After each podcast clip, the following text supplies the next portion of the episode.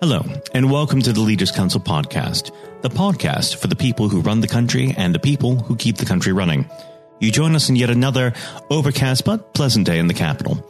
I'm Matthew O'Neill, and today we're joined by Lee Healey of IncomeMax CIC, who will be joining our conversation on leadership. We always ensure that we have a variety of distinct perspectives on leadership. So first, we're joined by Lee Healey, Managing Director of IncomeMax CIC. Lee, hello. Hello.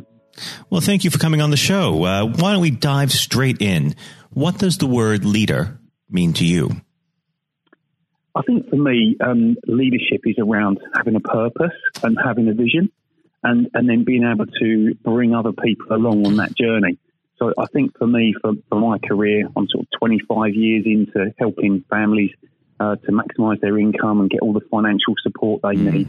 Um, I can't do that by myself. Um, I, I, have a, a, definite purpose, I would say, around um, you know trying to find as much uh, support for families in the UK as I can. And obviously, I've created my own organisation to help me do that. Mm-hmm. Um, and then obviously, I've, I've got to, to have a, a, vision that, that my team will believe in.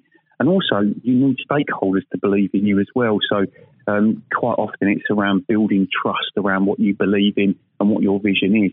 And then hopefully, sort of taking people along but I think it's something that comes from your heart. It's not just something perhaps that you you can make up. It's something that you really must believe in.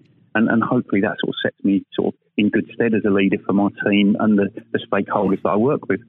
So, of course, there can be no part time leaders. Leaders have to get through everything at all times, bringing all uh, stakeholders together. Um, I'm sure that in your field, uh, it could be quite emotionally charged with some of your uh, clients.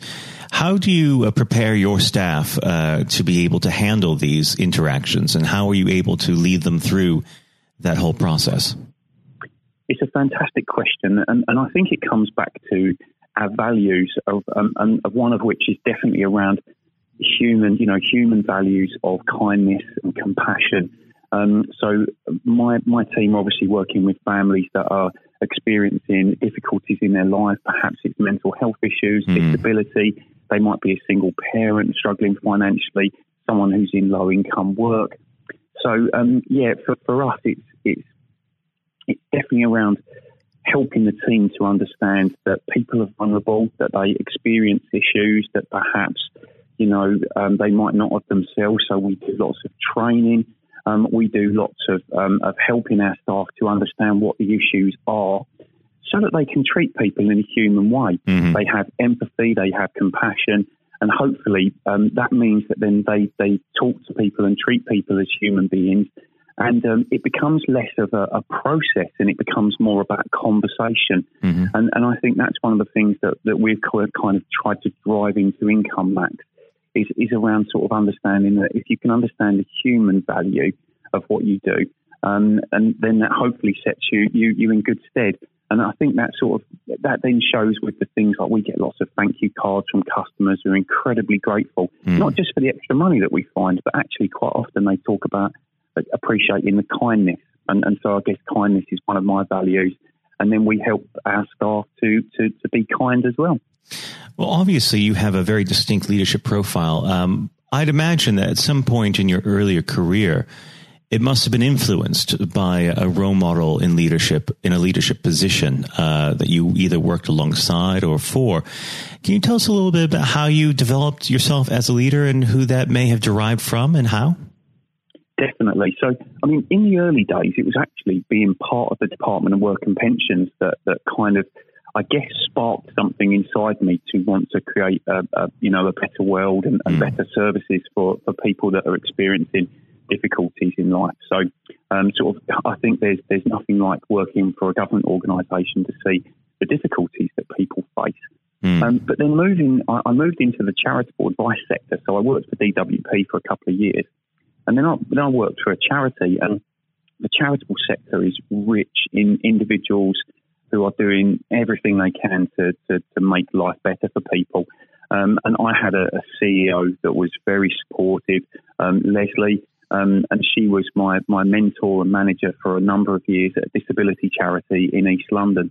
And you know what? I think she kind of saw, um, hopefully, a spark in me of hopefully some talent and, and, and could see that I was passionate about this stuff. Mm-hmm. And she sort of gave me free reign really to kind of do all the training that I, that I was I wanted to do to, to sort of develop my philosophy and my sort of ethos and, and sort of, yeah, my value base on all of this stuff. And then actually, I've been really lucky through the years to have lots of people believe in me. And, you know, I've had a mentor, Jim, um, who's um, who worked for um, within the energy industry, and he took me under his wing and helped me launch IncomeMax all those years ago. We're celebrating our 10th birthday this year um, my, my community interest company. So, mm-hmm. yeah, it, it's definitely, I think you, you can't do this on your own. And leaders definitely need mentors and people to to learn from and also to, to help you when things get difficult or if you need ideas and stuff like that. So obviously, uh, you very strongly believe in, in the mentorship program. Um, what is your advice for the next generation of emerging leaders? I mean, for, for me, it's, it's definitely around believing in yourself, and it's trying to to look at um, the wider picture. It's not just about yourself as a leader. I think the whole idea of leading is that, that behind that idea is you want to, you know, you want to create something really special and that you need everybody to come along with you. So I think definitely over the years I've learned to um, to trust in others, um, to never stop learning. That's really important to keep your knowledge up to date, look at what's mm. going on in society, get into the weeds and the and the depth of the issues, and and then try to to create your tribe. I think the people that, that believe in you, um, and you can you can pull people along with you if you have the passion and the enthusiasm, and if you have authenticity, and you really do believe this stuff in your heart. Then um, it's, it's you'll be surprised at what can happen. Well, before we go, because we unfortunately are running quite close to time, if you could choose objectively the greatest leader, living or dead, who would that be? Oh, it's a, it's a fantastic question, isn't it? It's a fantastic question. Um, I guess for me, someone like Nelson Mandela, I would say, who stuck to his guns um, and went through such incredible hardship, um, and then came out and is really someone that's so inspiring to the rest of the world and will be, you know, probably forever. So someone like that that, that, that never loses sight of, of what they want to create um, and even though they've gone through something, you know, as, as awful as, as incarceration, can still come out the back of that um, and, and create something amazing for this world. What is it about Mandela's uh, leadership strategy that you feel uh, may have trickled into your own? I, I, guess it's just it's that, that pure belief in in um, in a vision, and, and I think that's the key thing. Really, it's, it's around um, you know never wavering from, from something that you believe in your heart is, you know, needs to change. You know, if you, if you think about equality as, a, as, as something that, that is a real sort of, uh, you know, something that's so important in life, especially as we're moving into these modern times when equality is something that, that that's so desperately needed. Um, for me, it's, it's that it's definitely that belief in equality um, and, and believing in a better world, even though it's incredibly it's going to take incredible um, courage and it's going to take incredible uh, faith and, and, and some amazing luck to get there. But ultimately, I, I, think that's that's what it's all about. It's about belief in, in that vision. Well, with those words, Lee, it's been an absolute pleasure discussing leadership with you. I very much look forward to working again with you at some point in the future. Thank you. Thank you, Lee. That was Lee Healey, Managing Director of IncomeMax CIC. And now joining us is Jonathan White with Sir Geoff Hurst.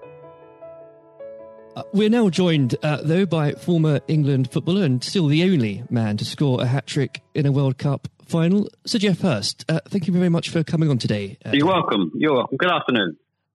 Uh, and perhaps I should uh, start and get it over and done with. I know you must be bored with it, and you've probably been asked a thousand times.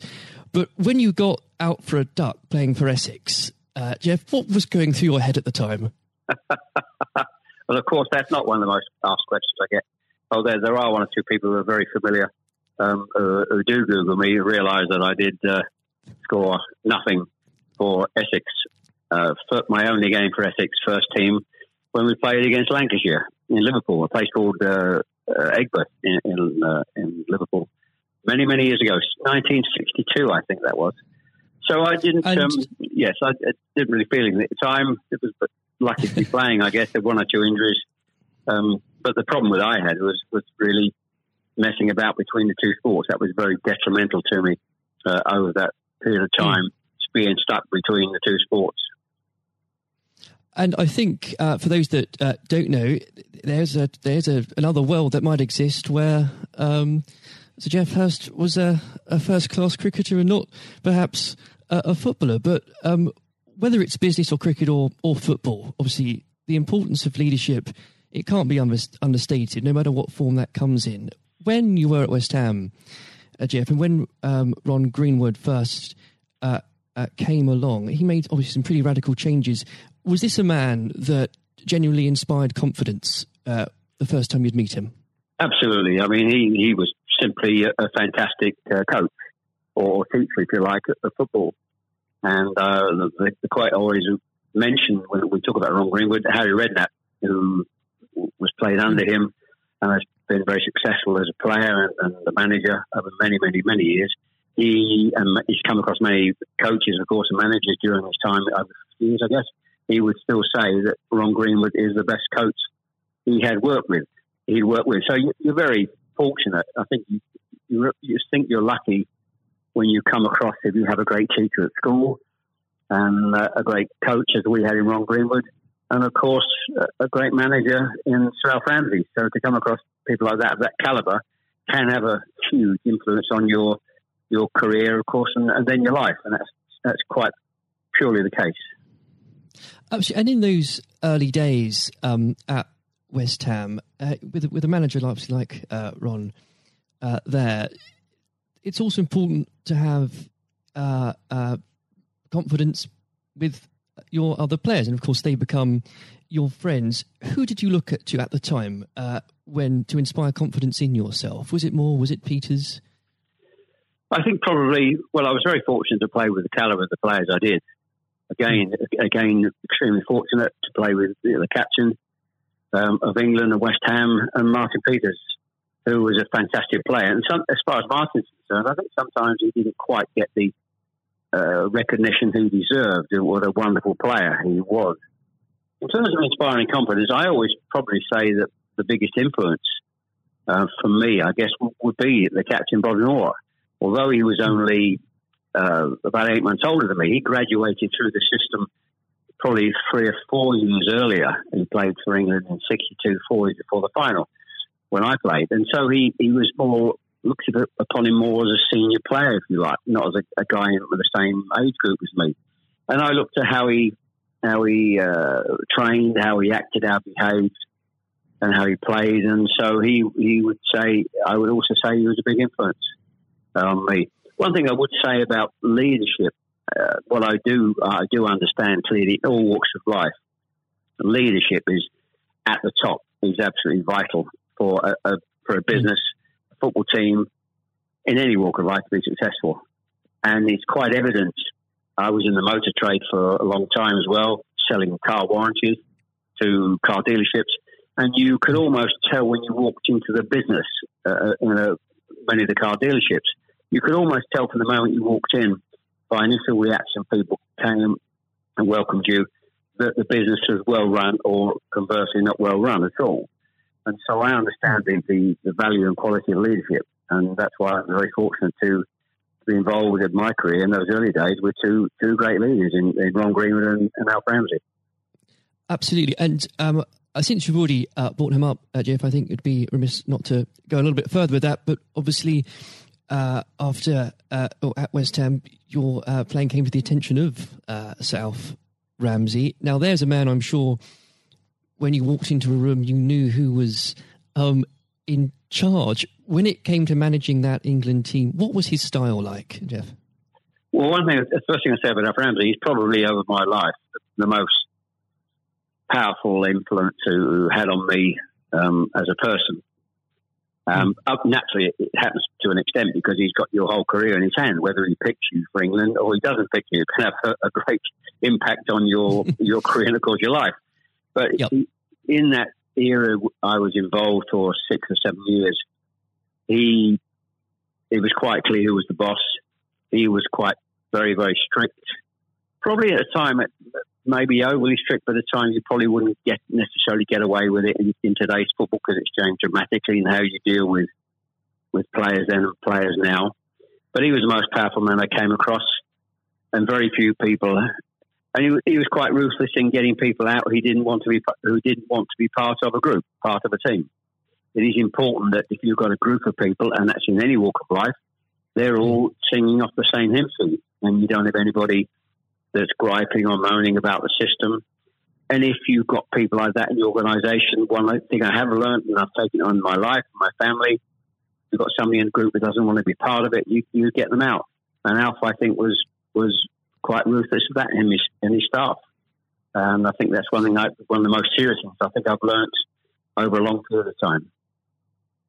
And is there, do you think, uh, a, a, specific moment? I'm sure there's probably dozens, but is there a specific moment, if you could uh, perhaps pick right now that did show those uh, qualities in uh, Sir Alf so uh, sharply?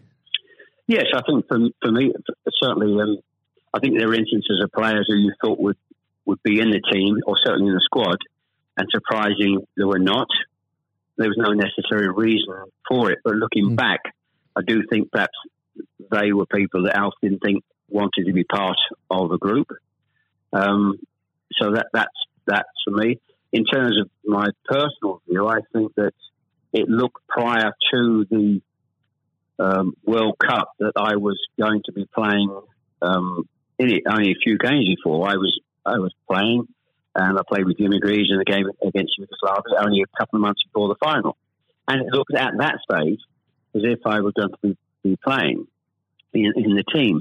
But uh, in a couple of friendly games, more friendly games before the final in Poland and uh, uh, Norway, I think, in Denmark, mm. I didn't. I played two of the four games, and I probably didn't quite replicate my my form that I'd been showing at West Ham and in the early couple of games for England. And he he left me out in the first game of, of the World Cup against uh, Uruguay. He started off with Jimmy Greaves and Roger Hunt. So I, hmm. I, had an impact of thinking I at that stage I, like I was going to play, and didn't start because of just a lack of form. I didn't play quite well enough to justify my position, and somewhat fortuitously, I only got back in the team because of a, a nasty gash to shin um, on Jimmy Greaves' leg. And I think what you've said there, uh, Geoff, actually does sum that up really well. And more than that, whilst it's important to have that someone in charge with those qualities, it's almost useless if there isn't a strong and unified team behind them. And there really must have been moments, if maybe there weren't, but uh, let us know in that 66 competition, the prolonged pressure on all of you, you know, the weight of a nation, did it get to you? Oh, not for me personally, no. I, I think, and I don't, uh, not for me, not for a second. I think mm. I was just happy to be, you know, be involved in the squad initially. Uh, not at all. I didn't. You're not aware of the magnitude of the occasion, really. Looking back, out, mm. so I never really felt.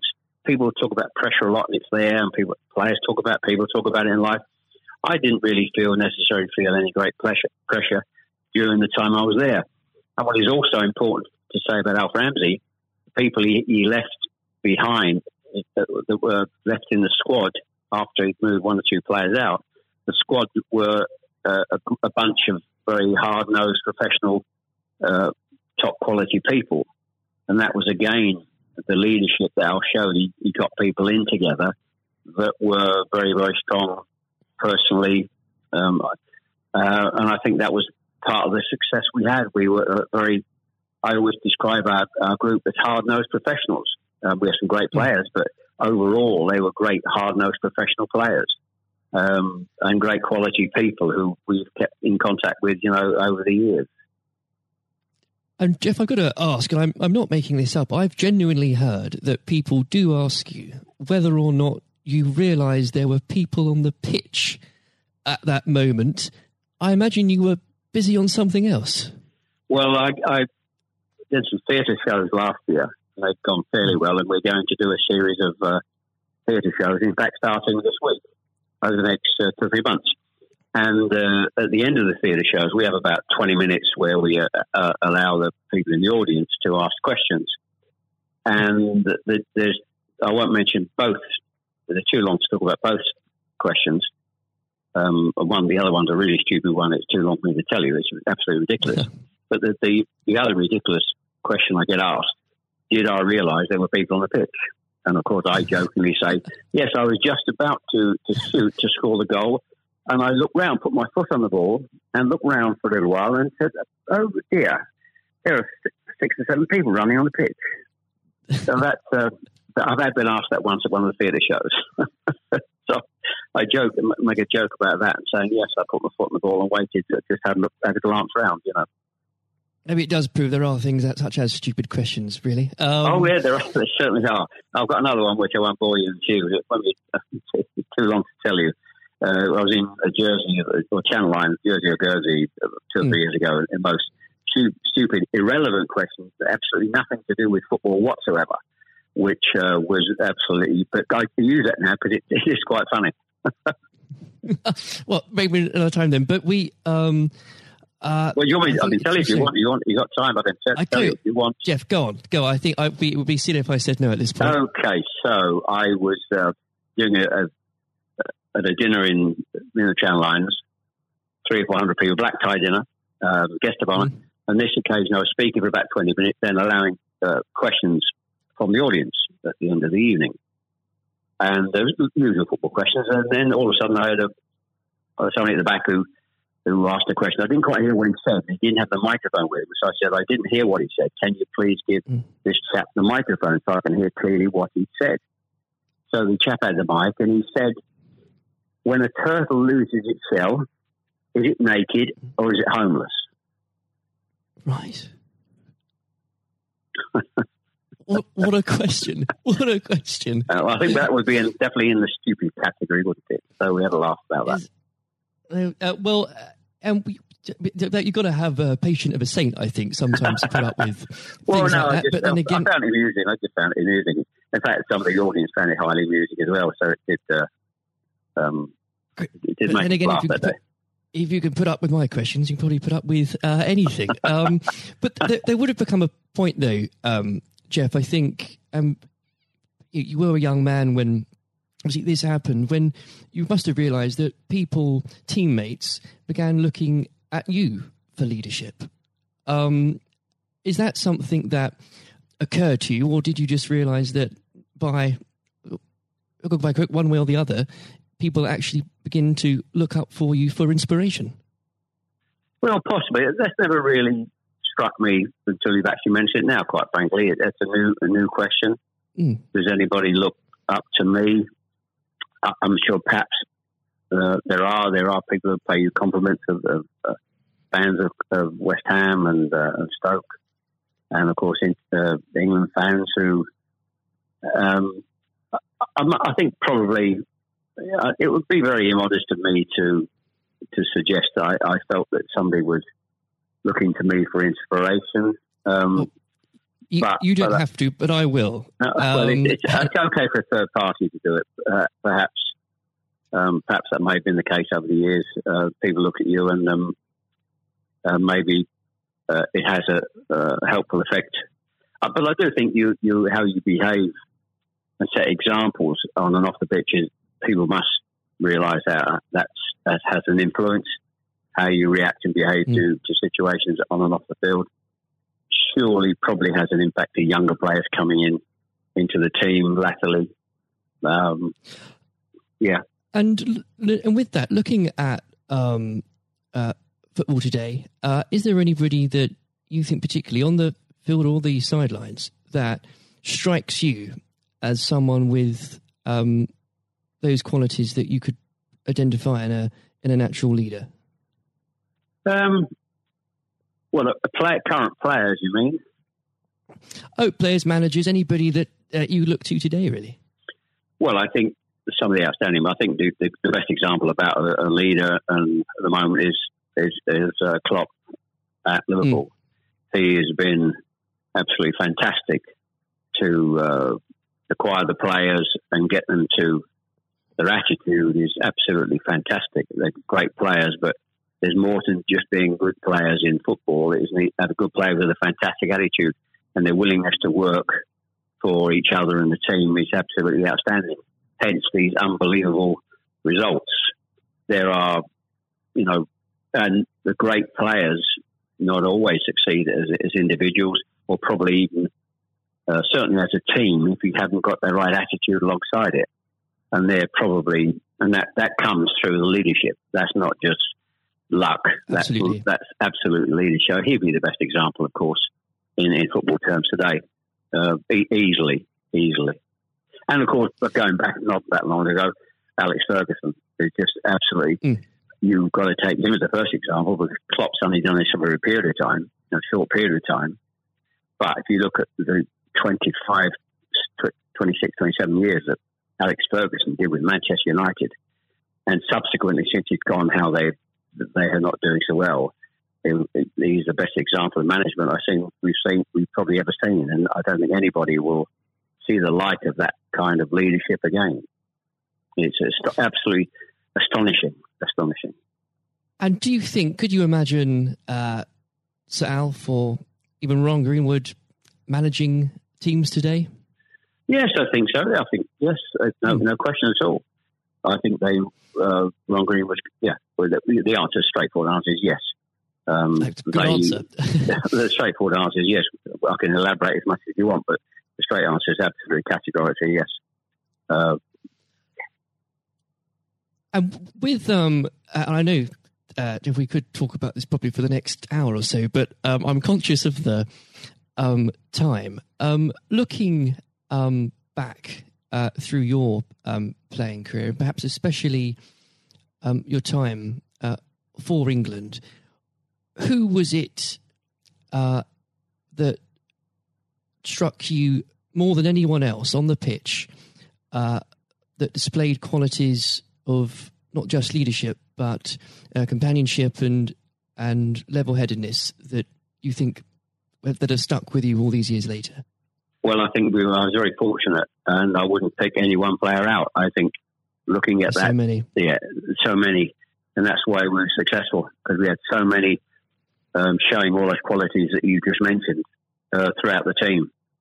I think that that was outstanding, and uh, uh, and it's an opportunity to talk about uh, all of them in, in, that breath.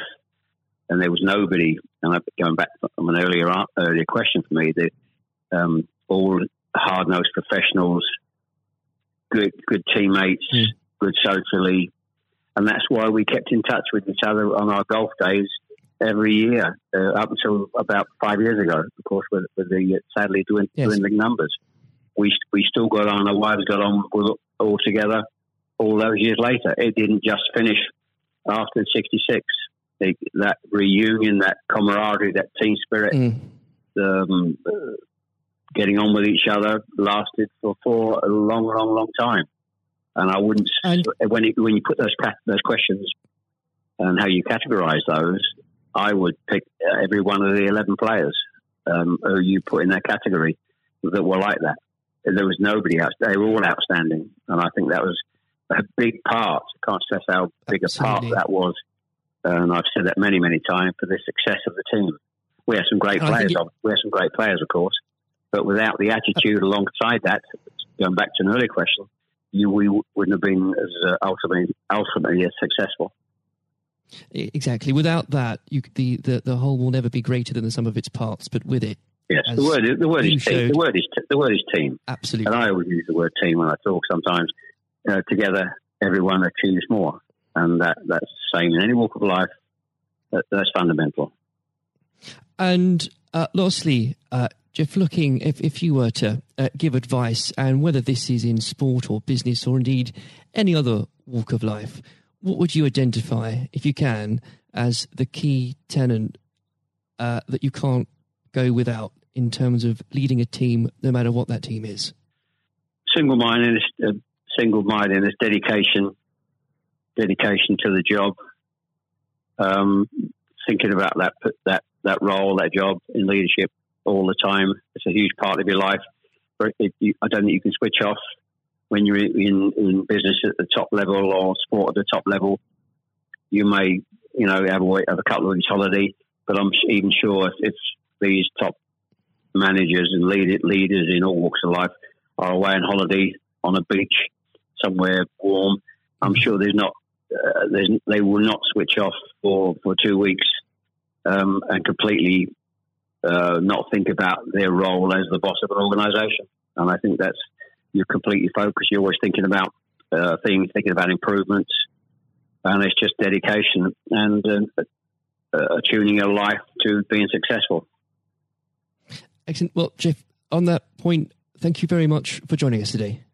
You're welcome. Very good to nice to have a talk about this and just go over the go over the past and just uh, refresh my my own memory about the quality of the players I grew up with. Excellent. Uh, another time, uh, it would be great to talk again. Thank, thank you, Jonathan. Thank you.